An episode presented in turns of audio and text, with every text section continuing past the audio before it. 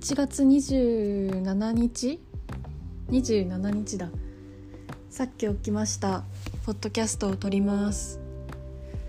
昨日はさすがにちょっと試験があったんでポッドキャストを撮る余裕がありませんでした。ということで今日はもう試験が終わったということでめちゃめちゃ気持ちが楽になったというかフリーな感じがする。今日スイッチ買いに行こうかな。だって先週買おうと思ってたのにスイッチ今試験前じゃ買えないよなってなって先延ばしにしただけだったから今日スイッチを買いに行きます。次は本当です。ということで私はまだ今布団の中にいるんですが後でスイッチを買いに出かけようと思います。そうなんか昨日その大きい試験があってなんかこの前の回でその緊張しないように自分を持っていけるみたいな話をしてて一番怖いのが寝れないことって言ったじゃん。試験の前日寝れないことって。なんかその前日の夕ご飯のなんか外食したんだけどデザートになんか一口サイズのコーヒーケーキが出てきちゃって。でなんかチョコケーキと思ってパクって食べちゃって一口で全部。で私普段カフェインを取れないでカフェインが苦手で普段全くカフェインを取らない生活してるからそのコーヒーケーキのカフェインが多分効きすぎたんだろうね。寝れなくてあんまり。でもうなんかマジかって思った。食べてえ？コーヒーの味するとか思ってでももうね口に入れたものを吐き出すわけにもいかないからもう飲み込んでやばいみたいな。夕ご飯にカフェインを取ってしまったとか思って。でもなんか普段からコーヒーとかを飲んでてカフェインが効かない人もいっぱいいると思うしそういう人が食べても多分全然大丈夫な量だったんだと思うけど私もう普段がゼロだからカフェインの量が。本当に気をつけて全く取らないようにしてるから。なんかそれは健康のためとかじゃなくて私もともとカフェインが効きやすすぎる体質だから控えてたの。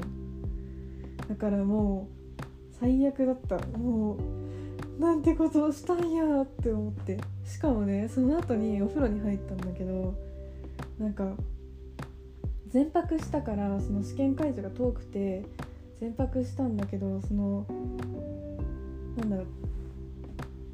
シャンプーとトリートメントを美容室でもらったテスターみたいなやつ。一回使い切りのやつを持ってったの。今まで使ったことないやつ。そしたらそのシャンプーとトリートメントにもカフェインが入っててよく見たら。でもこれしかないしなんかそのビジネスホテルとかのやつを使ったらもう髪の毛キシキシのボロボロになるから選択肢それしかなくてそれ使ったんだけどめっちゃ目に入っちゃって。絶対カフェイン摂取したやんって思ったらなんかもうちょっと寝れなくなっちゃってなんか緊張と別の意味で寝れなかった。だからもうずっと前日の夜韓国アイドル見てたらもう朝の4時とかで翌朝も早く起きないといけなかったからもう寝不足で試験受けたけどなんか逆にぼーっとしてたら終わった感じだった。そんなに緊張することもなくなんか「眠い」って思ってたら終わった試験が。だからまあ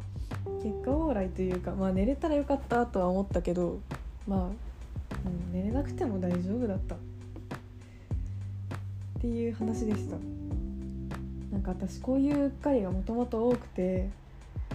そう2021年ちょっとうっかりなくならないかもしんないけど減らしたいねって思った。なんかもうすでにたくさんうっかりをしている。なんか私小学校1年生の時からうっかりだねって言われてたの。でその1年生の時からずっとうっかりって言われててもう目が悪いのに眼鏡を家に忘れて学校に行ったりとか本当に今もうあんま視力その時と変わんないけど今もう眼鏡外したりとかコンタクト外して外に出たら絶対段差とか気づかなくてこけるぐらい目が悪いのになぜかそれでも眼鏡をかけるのを忘れて学校行って後ろから兄ちゃんが走ってきて「眼鏡忘れてるぞ!」って言って置いてく持ってきてくれたりとかもうしてたなめちゃめちゃ忘れ物も多かったしてかそれこそその昨日試験の前泊に私ワンデーのコンタクト使ってるんだけどコンタクト忘れちゃってで近くのコンビニでなんか保存液買ってそれに今つけてるやつを入れて使い回してしまってワンデーを 2day 使ってしまう羽目になったりとかもした。だから毎日忘れ物してるほぼ。もう記憶力がないのかな。なんか危ないよね。めちゃめちゃスマホとかなくすもん。なんかこの前もコストコとか IKEA とか行ったっていう話を何回か前にしたんだけどその時もコストコの花売り場花屋さんみたいな花売ってるところでスマホ置き去りにしてて全ての会計が終わった後に気づいてもう閉店間際のコストコをもう何周もぐるぐるぐるぐる回って探して「あった!」とか言って見つけてなんかそういうこともあったりしたし友達とご飯食べ行ってそのご飯食べた店の机の上にスマホを置いて会計してて店員さんがレジまで「スマホ忘れてませんか?」って持ってきてくれて「あ私のだ」みたいなのもあるし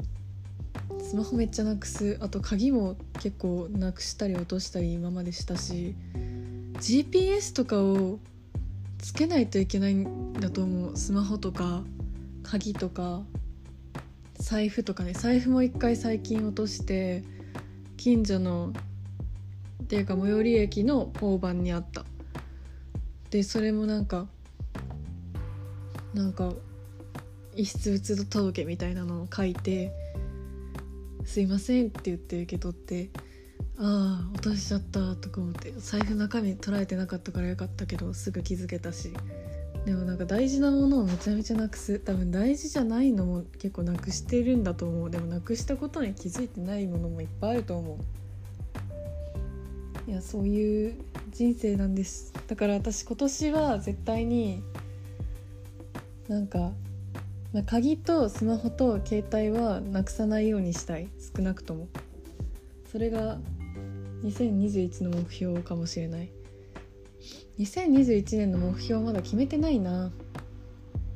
決め決めよう決めて明日のポッドキャストで何か言おう。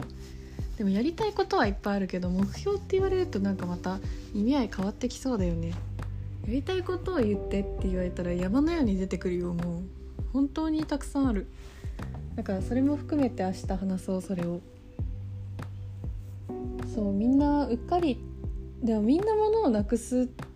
て言うじゃん。なんかうっかりとかさケアリスミスをしない人間なんていないよって言われるけど多分その度合いが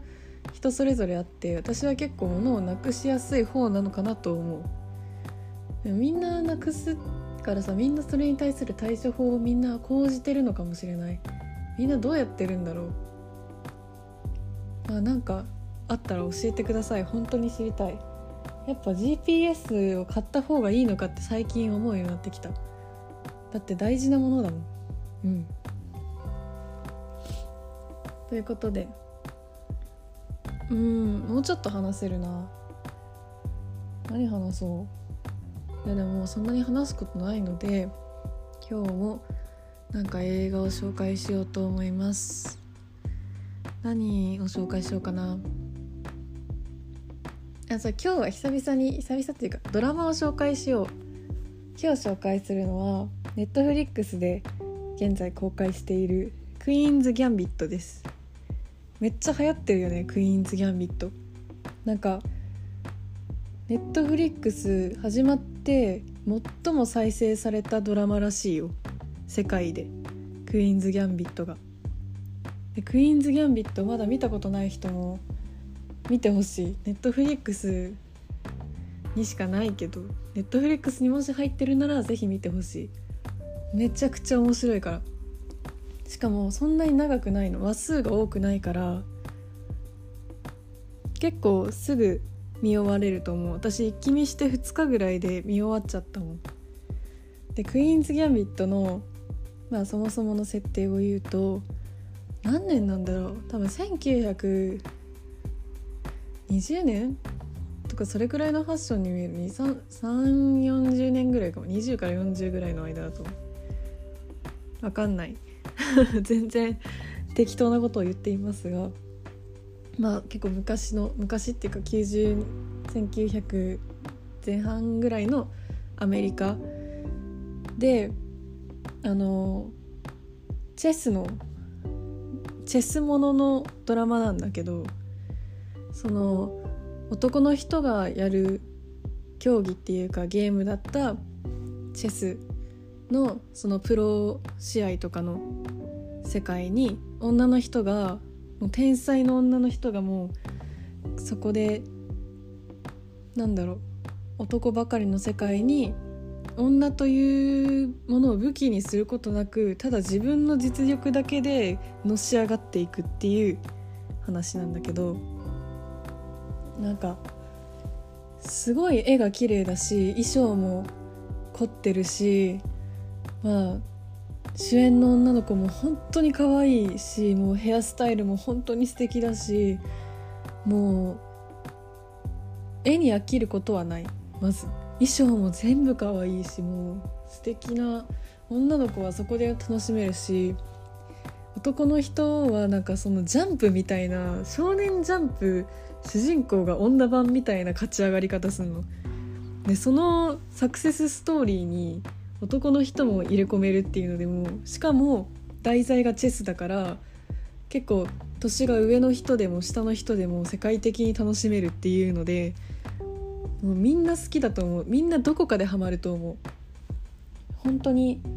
面白かった。で私本当にジャンプみたいな展開が大好きなの。少年ジャンプの展開ってさなんだろう。最初ゼロからスタートしてすごい才能が自分にあることに気づいてそれを伸ばしていろんな仲間を見つけたりライバルがいたりなんかもう強大な壁を壁みたいな存在を見つけたりしてこう着々と上り詰めていって最後もう最終決戦みたいになってもう自分の全てを出し尽くし相手も相手の全てを出し尽くすうわー頑張れみたいなのがジャンプじゃん それが私の中の少年ジャンプ的展開なんだけど本当にそれを本当にあのドラマでやってくれてるからもうすごい楽しい。楽しいし面白いし応援したくなるし。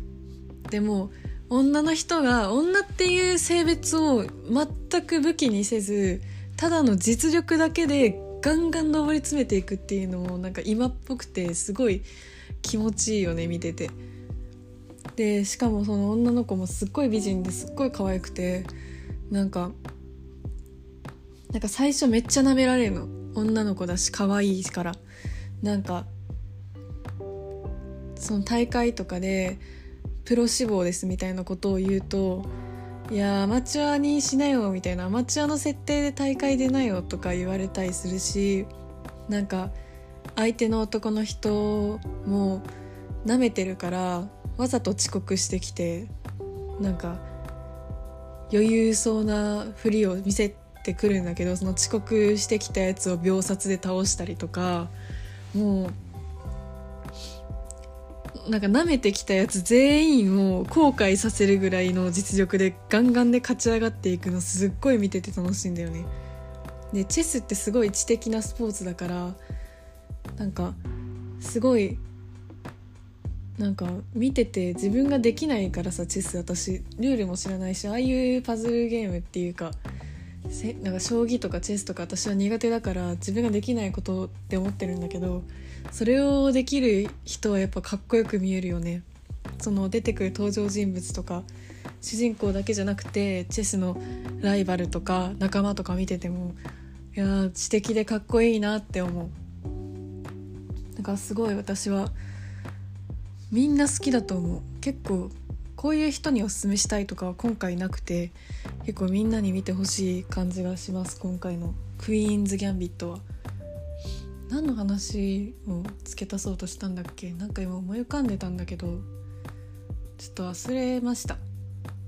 うん。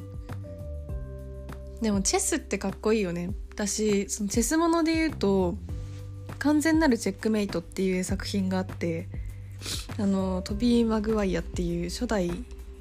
あのスパイダーマン役のイケメン俳優が出てるやつなんだけどそれもあのボビー・フィッシャーっていうめちゃくちゃもうアメリカ最強って言われた男の人のチェスプレイヤーのその自伝みたい自伝じゃない電気みたいな漫画漫画じゃないわ。電気みたいな映画なんだけどそれもなんか天才の世界ってやっぱりかっこいいってなった。そう。なんかなんかチェスのプロ選手とかになるともうみんな天才だからさ。天才と天才のもう神々の遊びみたいになるのよ。もう最後とか。その完全なるチェックメイトでもそうだしクイーンズ・ギャンビットでもそうだけどもう雲の上の争いみたいな。でもそれを見てるのがもうすごい楽しいワクワクする。知らない世界を見せられるのってすごいいいよね。でそのクイーンズ・ギャンビットの女の子はも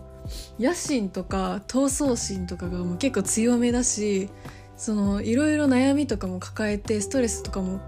いろいろ溜まっちゃうからもうお酒に逃げたりドラッグに逃げたりなんかすごい派手な服装をいきなりバンってするようになったりとかもうやることが結構男らしいんだよね。なんかもう飲んだくれてタバコ吸って家の中でもうなんだろう下着でもう踊り狂ってで眠くなって寝て床の上で翌朝バーンってメイクつけたまま起きてみたいな。もうもう荒くれ者みたいになるシーンがあるんだけど 私それが結構男らしくて好きなんだよね。なんか死後らしくない女が自分の実力をちゃんと過信ではなく信念として持ち続けてジャンプのようにサクセスストーリーをこう歩んでいくのがもう痛快というかもうかっこいいんだよね。だからみんなぜひ見てください。クイーンズ・ギャンビット。チェスのルール分かんなくても余裕で見れる。なんならチェスのルール分かった方がちょっといろいろ考えちゃいそう。なんか本当にあのチェスのゲームの中身の話はほとんどしないから逆に知らない方が見て見てて楽に見れるかもしんない。まあ知ってても全然面白いと思うけど。とりあえずもう知識も前情報もなくとりあえず飛び込んでみても全然楽しめるドラマなんで。しかもそんなに長くないから是非見てください「クイーンズ・ギャンビット」を今回は紹介しました。ということでいい時間ですね。また明日投稿しようと思います。ではまた明日。